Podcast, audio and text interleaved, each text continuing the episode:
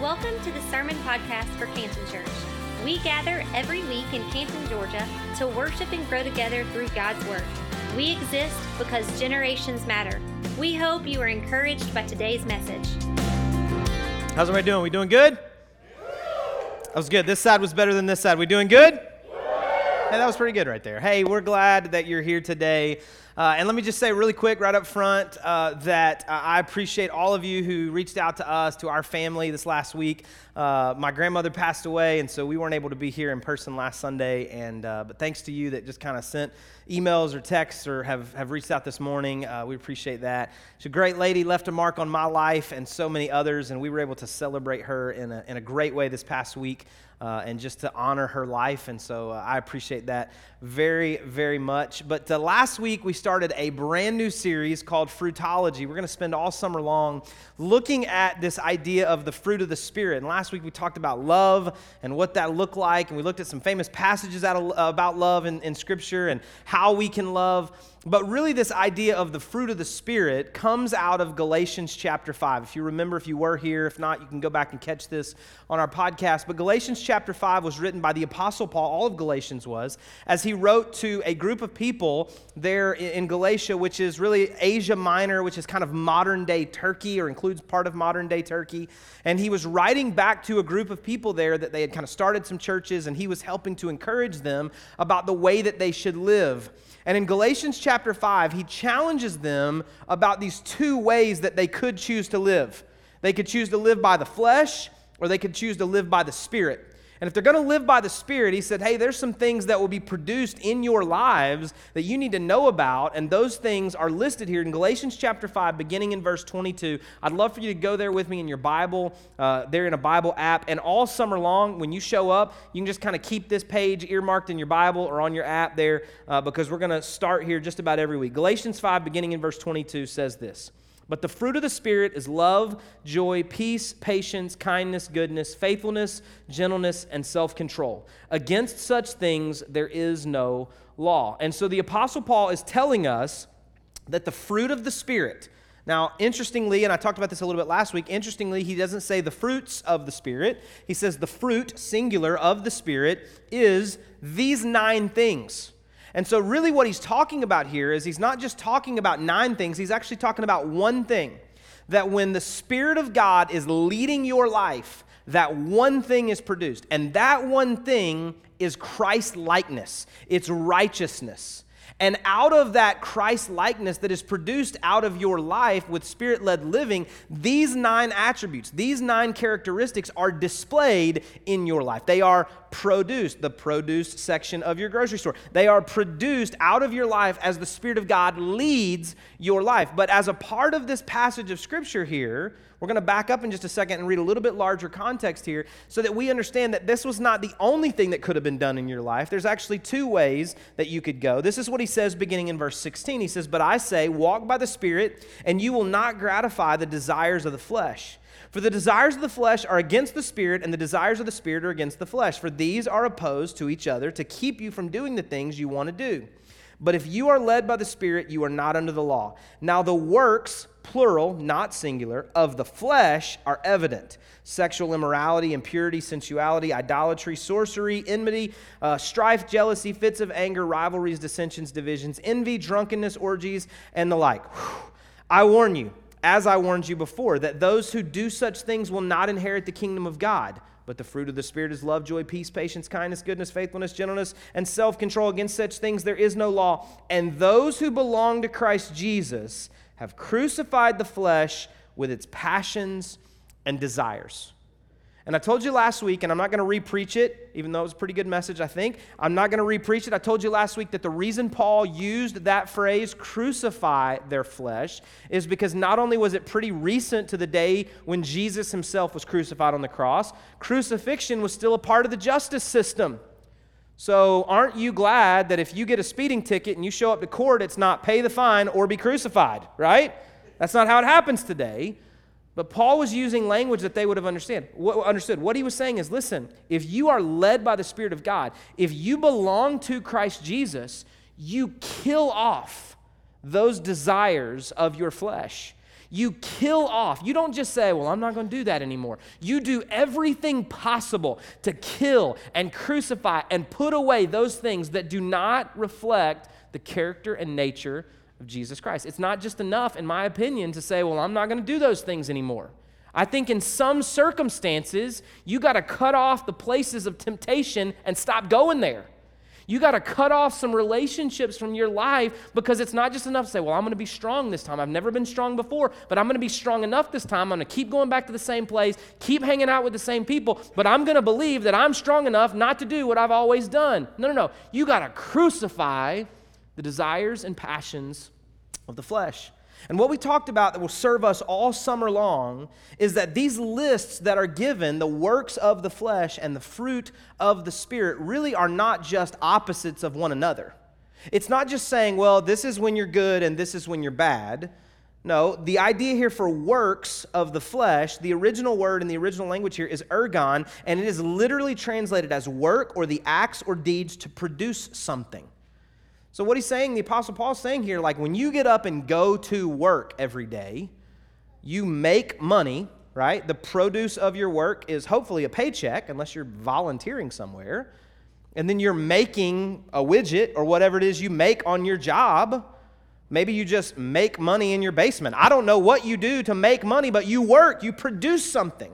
Well, the opposite of that, this fruit of the Spirit, the original word there was karpos, and it is translated as originates or comes from something, an effect, a result. So the fruit of the Spirit that is produced in your life is not you working to produce something, it is the effect of God working in you. That when God is working in you, it's not you working harder and trying to be better. God is actually doing a work in you that produces something else because He's the one that does the work. And I said this to you last week, we'll say it a lot of the weeks of this summer. The works of the flesh is a result of what you do, the fruit of the Spirit is the result of what God does in you. The works of the flesh is a result of what you do, but the fruit of the Spirit is a result of what God does in you. And so I told you that every week we're going to spend some time talking about one of these attributes of the fruit of the Spirit. And so last week we talked about love. This week we're going to talk about joy. And whenever I think about joy, you know, it always seems to be connected to happiness. It always seems to be connected to how you feel. But what I really want us to start with today, this base idea, is that happiness is a feeling, it is an emotional response to an external set of circumstances, but joy is an attitude. Happiness is a feeling, but joy is an attitude. One of the resources that I use when I'm studying and putting messages together uh, is the Evangelical Dictionary of Theology. And Charles Davis wrote this about joy. He defined it this way A delight in life that runs deeper than pain or pleasure. It is not limited by nor tied solely to external circumstances. Joy is a gift from God, and like all of his other inner gifts, it can be experienced even in the midst of extremely difficult circumstances. Now, I, again, I don't want to just put joy in the context of you have joy when things are bad. You can have joy when things are great. But so often, our joy is masked when we are happy by that happiness, and we just think, well, I'm happy. So, yeah, obviously I'm joyful. But joyful is probably most evident when we are sad or when things are difficult because it's not about our feeling, it is an attitude that we have chosen in advance of those circumstances which try to rob us of that feeling. So, some people that I talked to in the lobby today, they don't feel good, and yet they exude joy with their lives because they've chosen an attitude, no matter how they feel, that joy is what they will be. And, and so often, it's easy to think about joy when I think about my kids. You know, when my kids, and, and they're still young, especially a couple of the younger ones, they're, they're very young. But when I think about my children, like they just are joyful, it seems like all the time. I'm not sure they ha- how they have that much joy or really that much energy, if I'm being honest.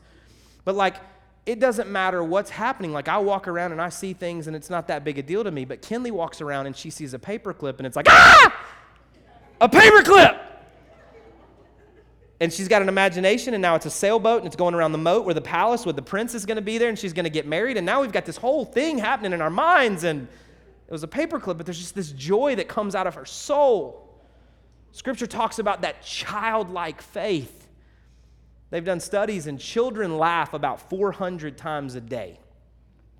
Adults laugh about 15 times a day. Something has happened to rob us of our joy in life. Maybe it's those external circumstances that have robbed us of our happiness, and we're not sure how to be joyful when we're not just happy. When things have happened, we don't know how to be joyful in the midst of that. But children have this ability just to be joyful, and they find joy in even the smallest things. My son Tucker, I promise, he probably laughs 800 times a day. Everything is funny to Tucker, especially when he's getting in trouble. It's like you, you catch Tucker, his hands in the cookie jar, and like you're trying to get onto him, he ain't having it. He, he is trying, honestly, I've watched him. He will try to hold his cheeks back from laughing because he doesn't want to laugh because, like, if he laughs, it usually means worse for him. So he, but there's a joy inside of him. It's like, can we just get this punishment over with? I got to go back to playing. It's so much fun. Corey cannot discipline Tucker. She can't. I have to be the one because, like, Tucker does something and she'll start to get onto him, and there's this little gleam in his eye that catches her, and she laughs or she giggles. Or if his siblings are in the room when he's getting in trouble, he tries not to look out of the corner of his eye, and then he catches Cooper or Branson or Kinley, and then he's like, trying not to laugh, and then they start giggling, and then he starts giggling, and then Corey starts giggling, and I'm trying to be strong because I'm dad and I've got this and I don't even know why he's getting in trouble, but now we're laughing and now I'm angry about it. right? But there's just a joy in their heart. And yet, sometimes as adults, what's happened to us is the circumstances of life have caused us to only think about the things that we're sad about. Or maybe we, we remember what it felt like to be happy, but in our pursuit of more happiness, we didn't get all that we hoped we would get.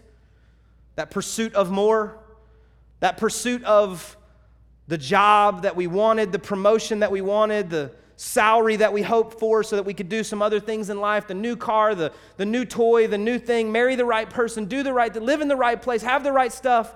And it's like if we don't kind of keep meeting all of those hopes and desires, we're let down and we seem to lose our joy. We don't have an attitude that we have decided in advance. We allow all of the external circumstances of our lives to rob us because it's completely based on our feelings. But the reality is, and most of us know this, even if you get all that you hoped for, the goal line moves. You never, ever would have thought, like, Man, I, I, if I could get to a job that made $40,000 a year, I'd be set for life.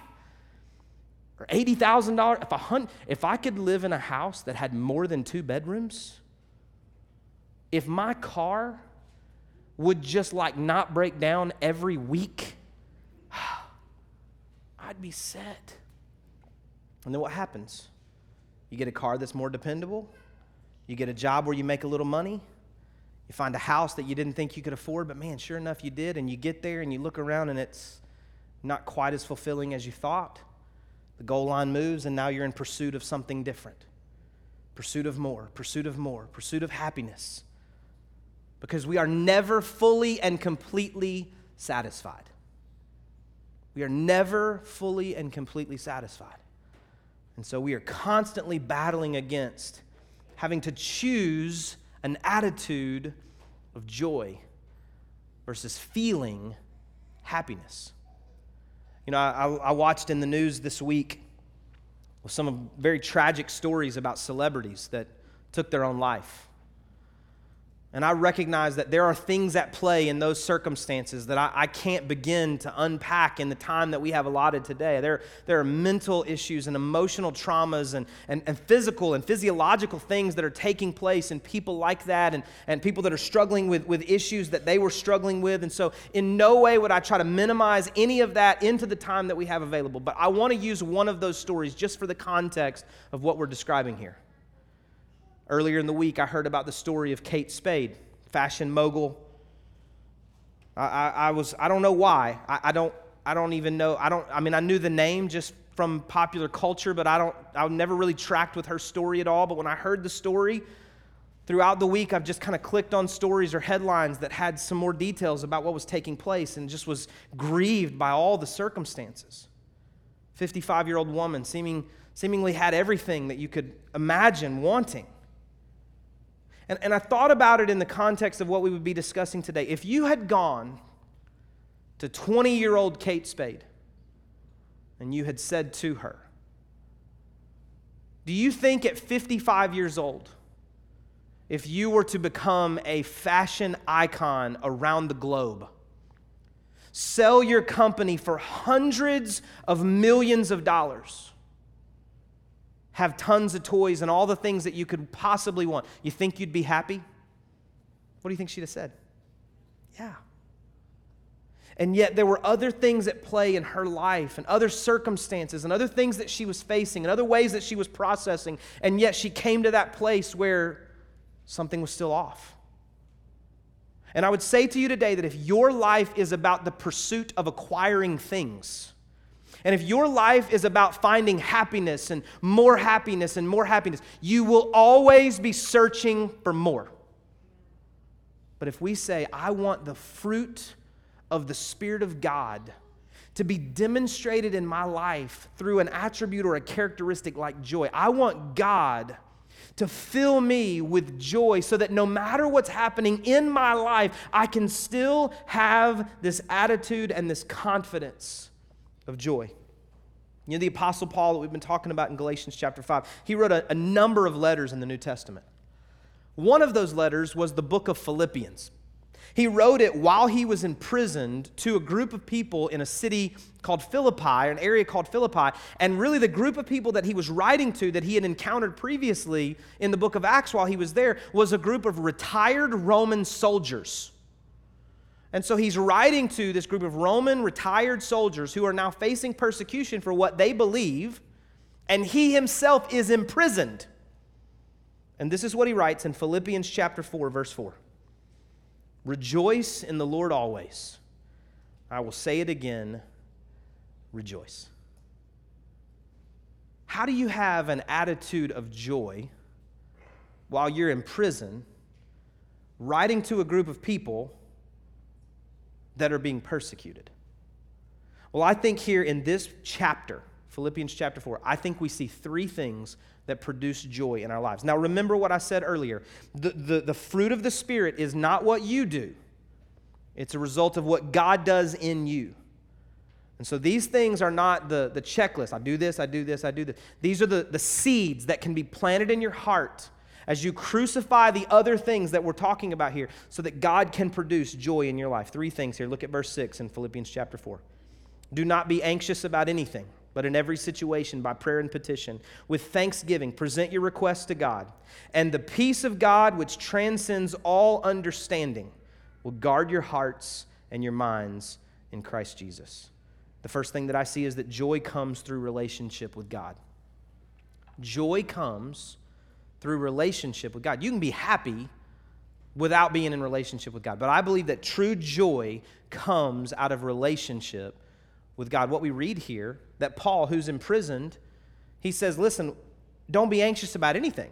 If anybody had anything to be anxious about, it was Paul. He was headed towards execution. He was in prison. He could literally lose his life. He says, Don't be anxious about anything. Don't worry about it. Take all the things that you're afraid of, take all the things that you're anxious about. And if you're in a relationship with God through the person of Jesus Christ, you take all those things and you give them to God, and He gives you something back peace. And not just like this random, ordinary kind of peaceful feeling that you feel when you do yoga. No, no, no. I'm giving you something that will guard your heart and your mind, and it literally cannot be understood. And some of you have walked in those days where you just, you, you don't even, you can't explain it. You were anxious, you were uneasy, you were afraid, there was some stuff going on, and you just said, God, I, I, I need you to take this. God, I give you what I'm afraid of. God, I give you my anxiety, I give you my fears. And in that moment, you felt a peace that you couldn't even explain. If somebody asked you to describe it, you couldn't describe it. He replaces your anxiety with peace that passes all understanding, and it begins to guard your heart and it begins to guard your mind. As your mind begins, begins to wander towards those things and think about those things, it's like, no, no, no, I'm, I'm fighting against that. I'm guarding Jeremy's mind today. I've got, I, I'm peace. And I'm guarding his mind. He can't go there right now in his thought life. I'm guarding his heart because the fear that he wants to think about and, and really get involved in and really dwell on, and I'm guarding his heart today because I'm a God that's replaced his anxiety with peace. In those moments, I can have joy as an attitude that replaces no matter, that is placed there no matter what's going on in my life. I can be imprisoned and have joy because I am replacing anxiety with the peace that only comes from God. Look at this in verse 8.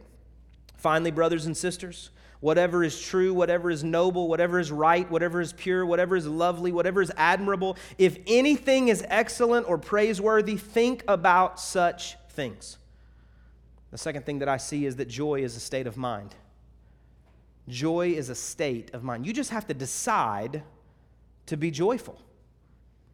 It says, no, the things that you think about determine what you're experiencing whatever is right, whatever is true, whatever is noble, if it's praiseworthy or excellent, think about these things. Well, the problem for me is I want to think about the things that I'm thinking about. The things that make me unhappy, the things that make me anxious, the things that make me worried, the things that I'm sad about. I'm thinking about those things. And what Paul's saying, listen, I could choose to focus on being in prison. I could choose to write to a bunch of retired Roman soldiers in Philippi and say, hey, you know, you're getting persecuted. I'm sorry about that. Let's think about that. Let's talk about that a little bit. That's sad. You shouldn't, you know, shouldn't have to happen, but it is, and I'm so sorry. No, instead, let's think about the good things. Let's think about the positive things that we have going on in our lives. And, and I want to say something here, and I said it in the first service, but I don't know that I said it as clearly as I wanted to. Sometimes you can pray yourself into worrying more. You ever done that where you just started praying about what you were worried about? And when you got done praying, you were like, man, I feel worse than I did when I started praying. Like, Lord, did you even hear me? But here's what I've started to do. Here's what I've started to do. I try to make sure, this is unscientific, very subjective. I try to make sure that even if it's only 51%, that I'm praying more about God than I am about my problems. Because if I'm just praying, Lord, you're going to have to help me, this stuff is a mess, and she's mad at me and he's mad at me and they stole my thing and they did that thing and Lord, this is terrible and woe is me and this is off. I am upset. But if I just shifted around kind of like bipolar David writing the Psalms, like, Lord, you're going to have to kill them, but I praise you, God. You are worthy of all things. Like, I just make sure my prayer life is demonstrated in that way where I'm like, God, there's a mess going on. You're going to have, but you know what? You've done it before, God. Thank you, God, that you're more than enough. God, I love you. I worship you today. You're strong enough. Greater is He that's in me than He that's in the world. When I start praying like that, even if it's just 51% about God and 49% about my problems, I tend to change what I'm thinking about. I focus on God and less on my problems because joy is a state of mind. In my pursuit of happiness, if that's what I'm about, I'm like, I want a new car. And so I go down and I get the new car, and I am so excited about that new car until I got to make the first payment. And now I am frustrated about making the new payment on the car that I picked out. But instead of that, what if I'm thankful? What if I start thanking God for the means to pay for and to provide for the needs that I have? Joy is a state of mind. Look at this in verse 10. I rejoice greatly in the Lord that at last you renewed your concern for me. Indeed, you were concerned, but you had no opportunity to show it. I'm not saying this because I'm in need, for I have learned to be content, whatever the circumstances. I know what it is to be in need, and I know what it is to have plenty. I've learned the secret of being content in any and every situation, whether well fed or hungry, whether living in plenty or in want. I can do all this through him who gives me strength. The third thing here is that joy is found in contentment. Joy is found in contentment. What Paul wanted us to know is he's like, listen, I'm in prison and you guys are being persecuted, but I'm not asking you for stuff. You actually sent, they sent some resources to help Paul through one of their friends, their, their co, uh, co-laborers there in Philippi. They sent some money with him. And, and so Paul's like, listen, I'm not even asking for things. You've already helped me. But I, I've figured out how to be content. I figured out how to have joy when I have plenty and when I have lack. Whether I'm well fed or I'm hungry, I have figured out how to have joy because I've figured out how to have contentment No matter the circumstances, no matter what's happening in my life, I have figured that out. And for some of us, the, the, the, the, switch, the key to finding joy in our life is to be content with where you are in life. Being content with what you have. Maybe you haven't bought the new car, but thank God you got the car you've got. Or you don't have a car, you just got a bike. Or you don't have a bike, but you got two legs. Or you don't have two legs, but you got friends that can take you where you need to go. Like if you search hard enough, you can find something to be thankful for. Like even as you're frustrated writing that check for the car that you picked out, but now you're frustrated about it, like just thank God that you've got the money in the account, or you'll have it in there by the time they cash this check. right? Like thank God as you write the check, you've got the muscles in your hand to write the check. Or if it's not 1988 and you've never written a check before, you paid it online. So you've got a computer with internet access. And it's like, thank you, I'm content. Whether I'm well fed or hungry, whether I have plenty or lack. Joy is found in contentment. For some of us today, the best thing that we could do is go home and just walk through our house the house that we're frustrated about, the house that still doesn't look like we want it to look like, the house that, you know, we, we're missing some stuff we used to have because we sold it off or we lost it. And just walk through your house and just thank God for some stuff that's been there for a long time. God, thank you for this. Thank you for that. I, I haven't thanked you in a while for that thing that I've had for 20 years. God, thank you for that. Just be content with what you have. Now, before we close, I need to make a confession to you, and some of you are about to judge me really, really bad. I love fast food. I love it. I know it's terrible for you. I love it. My favorite is Burger King. I got an amen back here. This service is with me. 930 wasn't with me. But listen, there is something about that smell of char grill that, like, right now, my stomach is grumbling. I mean, it is, baby, I know what we're having for lunch. Like, I'm telling you. Burger King is where it's at. But here's the deal like, I love it. Like, Pastor Trevor and I have driven into some on crazy trips, and we'll put into the app, like, where's the nearest Burger King on our route? And it's like 3,800 miles off route, and I'm like, I think we can make it. I think we'll be fine. We ate at a Burger King one time that was in like the back of a shell station slash tanning salon slash law office slash tax office with a Burger King in it, it was still just as good. I got to be honest. Like, it was great. I love fast food. Like, I, but at the beginning of this year, I made a conscious decision, like with my New Year's resolutions, I made a conscious decision I'm not going to eat french fries. I didn't swear off all fried foods because I wouldn't have anything else to eat. But it, I needed to decide as I was ordering food, I'm not just going to default to f- french fries. We're in the car a lot, we're going to sports and doing all kinds of I'm not gonna just default. So sometimes I'm like, I'll take the Whopper with a water, no side. I mean, because there's no other choice, right? So I just I've decided I'm not gonna eat French fries. But can I be honest about my past? There was a season in my life when I would take all the food out of the bag and look in the bottom and find the extra fries it was like I'd won the lottery. I felt like I cheated. I felt like I stole fries from Burger King. It's like I already got my fries out and the kids' fries out and extras that I didn't even pay for.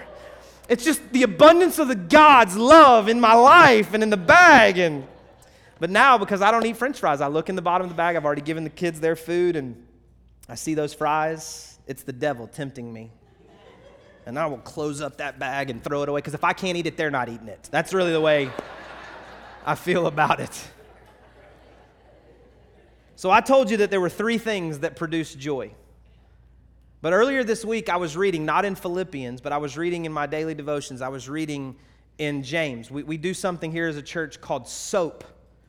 S O A P, Scripture, Observation, Application, and Prayer. And we have the guide on our website. It is the best resource I've ever found to staying in God's Word on a regular basis.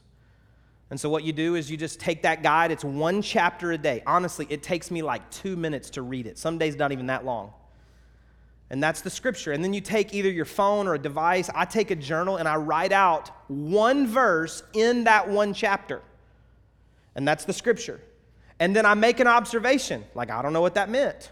I wonder who he's talking to. Or I know who he's talking to. And that's amazing that he could say that to that group of people. And that's the O, observation. And then I make an application to my life. How does this apply to me? A, application. I need to do this better. I need to live that out. I need to study this a little more to figure out what this means. And then P is prayer. I just write out a short prayer. Some of the prayers in my journal are just one line, some of them are two paragraphs. But earlier this week, our scripture reading for that day was James chapter 1. In James chapter 1, James, the half brother of Jesus, is writing. He's writing as uh, well. It's not really a letter, it's kind of a collection. It's almost like the New Testament version of Proverbs. James is this compilation of these one liners and these truths that you and I can benefit from. And so I was reading that in James chapter 1. So even though I told you that there were three things that produce joy, today I'm going to give you a fourth one. Just consider it the free fries in the bottom of the bag, okay? There is another thing that I believe produces joy if you and I can see it this way. James chapter 1, verses 2 through 4 says this Consider it pure joy, my brothers and sisters whenever you face trials of many kinds, because you know that the testing of your faith produces perseverance. Let perseverance finish its work so that you may be mature and complete, not lacking anything. Now, the observation there for me was that trials and tests produce perseverance. And perseverance produces maturity, and maturity and completeness is the goal. Without tests, I lack something that God wants me to have. Well, I don't like tests. I assume that tests and trials come from the devil who hates me. And sometimes they do. But it's not a test if the devil's giving it to me, it's a fight. If God's doing it, it's a test. And he's wanting to teach me something. It's like my teachers in school. They gave me a test to see if I'd learned what I had already been taught, and if I didn't know it yet, we had to go back and review it until I learned it. So, some of us, we've been in the same test for a while because we haven't yet learned what we need to learn. But what James told us is let it finish its work so that you may be mature and complete. And the application that I made is that joy isn't because of the tests, it's because of what's on the other side of the tests. That on the other side of the test is that I will not lack anymore what I'm lacking right now. There's something that when God looks at me, he says, you know what? Jeremy's good. He's got a lot going for him, but he's still lacking this one thing. So I'm going to test him in this area so that on the other side of it, he knows this truth about me. He knows this truth about what I desire for his life. He trusts me more than he trusts me now. He believes more than he believes there's a test. And on the other side of the test is a result. I'm no longer lacking what I was lacking. I'm not as immature as I was because now I can be mature and complete according to what James told me.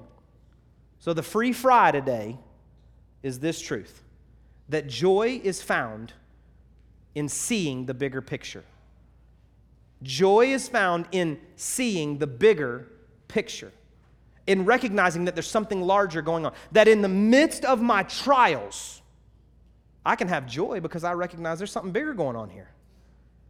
God's doing something in me that I didn't even think about. And so I push back from what I'm walking through. I push back from that test and that trial. And I go, you know what God may be doing right here? God may be teaching me something.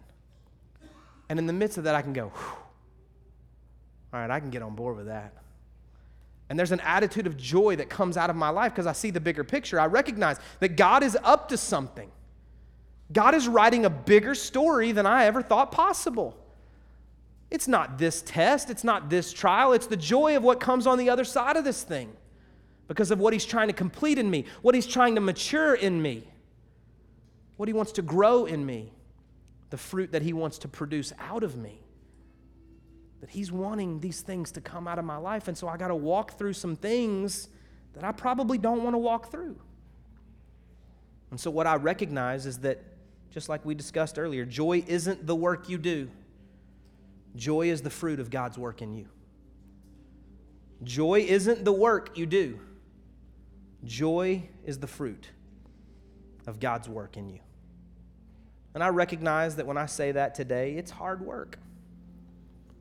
To maintain joy in the midst of bad circumstances and to maintain joy when things aren't going great and to maintain joy when you're walking through tests and trials. And yet, all we have to do is look to the example of Jesus Christ to see the most powerful example of joy known to man. It's found in Hebrews chapter 12, where it says this Therefore, since we are surrounded by such a great cloud of witnesses, let us throw off everything that hinders and the sin that so easily entangles. And let us run with perseverance the race marked out for us, fixing our eyes on Jesus, the pioneer and perfecter of our faith. For the joy set before him, he endured the cross, scorning its shame, and sat down at the right hand of the throne of God. Consider him who endured such opposition from sinners, so that you will not grow weary and lose heart. Jesus went to the cross and endured the cross for the joy of knowing what was on the other side. What was on the other side of the cross was salvation for you, healing for you, reconciliation for the brokenness in your home, your family, the miraculous that you were seeking from Him. He's like, man, the bigger picture here is, man, my Father, God, He, he needs, He needs a once for all time sacrifice. I can maintain an attitude of joy as I endure the cross. Everything that we've talked about today, everything the Apostle Paul laid out for us in Philippians, Jesus exhibited. He had a relationship with the Father, he had a state of mind where he understood what God was doing. He was thinking on those things that were right and true and noble, praiseworthy and excellent, focusing on the Father. He was content with everything that he had and everything that he didn't and he saw the bigger picture. And if the works of the flesh produce all these other nasty things, the more that I crucify those things and allow the work of the Spirit of God to be done in me, the fruit of God to be exhibited in my life, I find joy. I'm going to ask our host to get ready today as we conclude our time by taking communion. I, I can think of no better way to respond to the joy that Jesus Christ considered as he endured the cross than to take these elements in our hands and to take part in the act that he asked us to do in remembrance of him. And I don't know what you're walking through today. I don't know what good things are happening or bad things are happening, but here's what I know joy is available to you because of Jesus Christ. And so before we take these elements, I'm going to ask you just to bow your head and close your eyes just right where you're at, just for a moment. And if you would say to me today, Jeremy, I, I, I need to ask him to be the Lord and Savior of my life. I need him to forgive my sins and lead my life from this moment forward.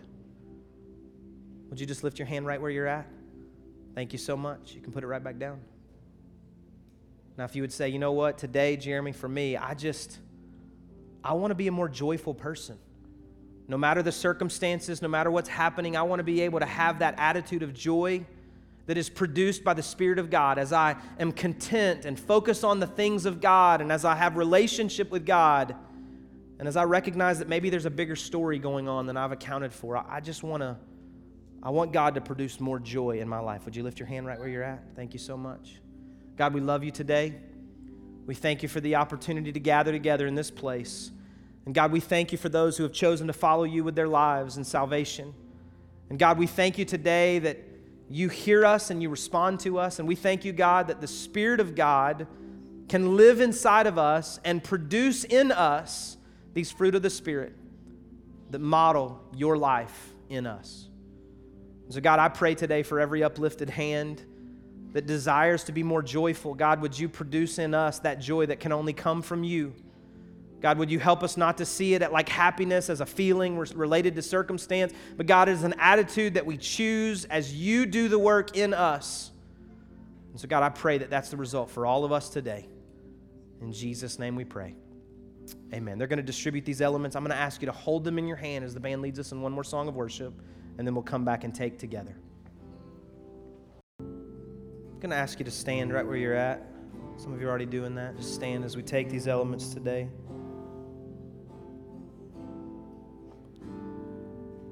Scripture tells us that Jesus asked us to do this often in remembrance of Him. So today, as we take these elements, we do this in remembrance of what Jesus did for us when He endured the cross. But before He went to the cross, that's when He took these elements with His friends his disciples, those followers of Jesus that we see throughout the Gospels doing life and ministry with him. They were gathered together there around the table. And maybe you don't view this room as a room full of your friends, but today, for the next two or three minutes, I'm going to ask you to. We just want to model what Jesus did. So we here with our friends, we're going to take these elements together. It was in that moment that he picked up the bread and he blessed it and he broke it. I'm going to ask you to break that little wafer right there in your hand. And then he said to him, his friends, something they could not understand for a couple more days. He said, This is my body, which is broken for you. Let's take and eat together today.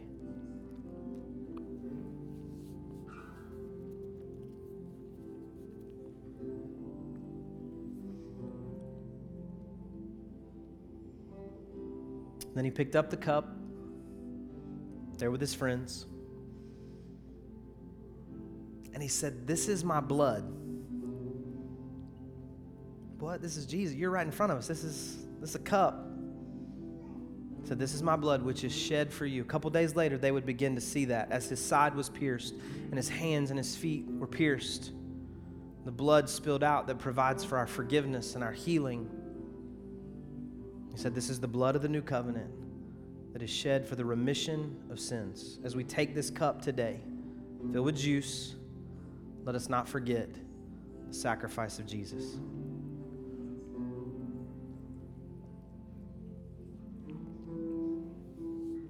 God, we thank you today for the opportunity to take part in this meal with friends, this moment of remembrance for who you are and for what you've done through Jesus Christ. God, I thank you for the brokenness of Jesus on the cross because it allows everyone in this room to be made whole. God, I thank you for the shed blood of Jesus on the cross because it allows for everyone in this room to be forgiven and to be healed. And so, God, we thank you today for that. And God, we pray that you would continue to do the work in our hearts and lives that you desire to do not for our good, but for your glory. And so, God, we honor you now. We worship you now. When we leave this place, we crucify our passions and desires so that you can more and more allow us to reflect the nature of Jesus Christ. In Jesus' name we pray. Amen. Thank you again for listening. If you would like more information about today's message or about our church, we invite you to visit us at cantonchurch.com or on Facebook at facebook.com slash cantonchurchga.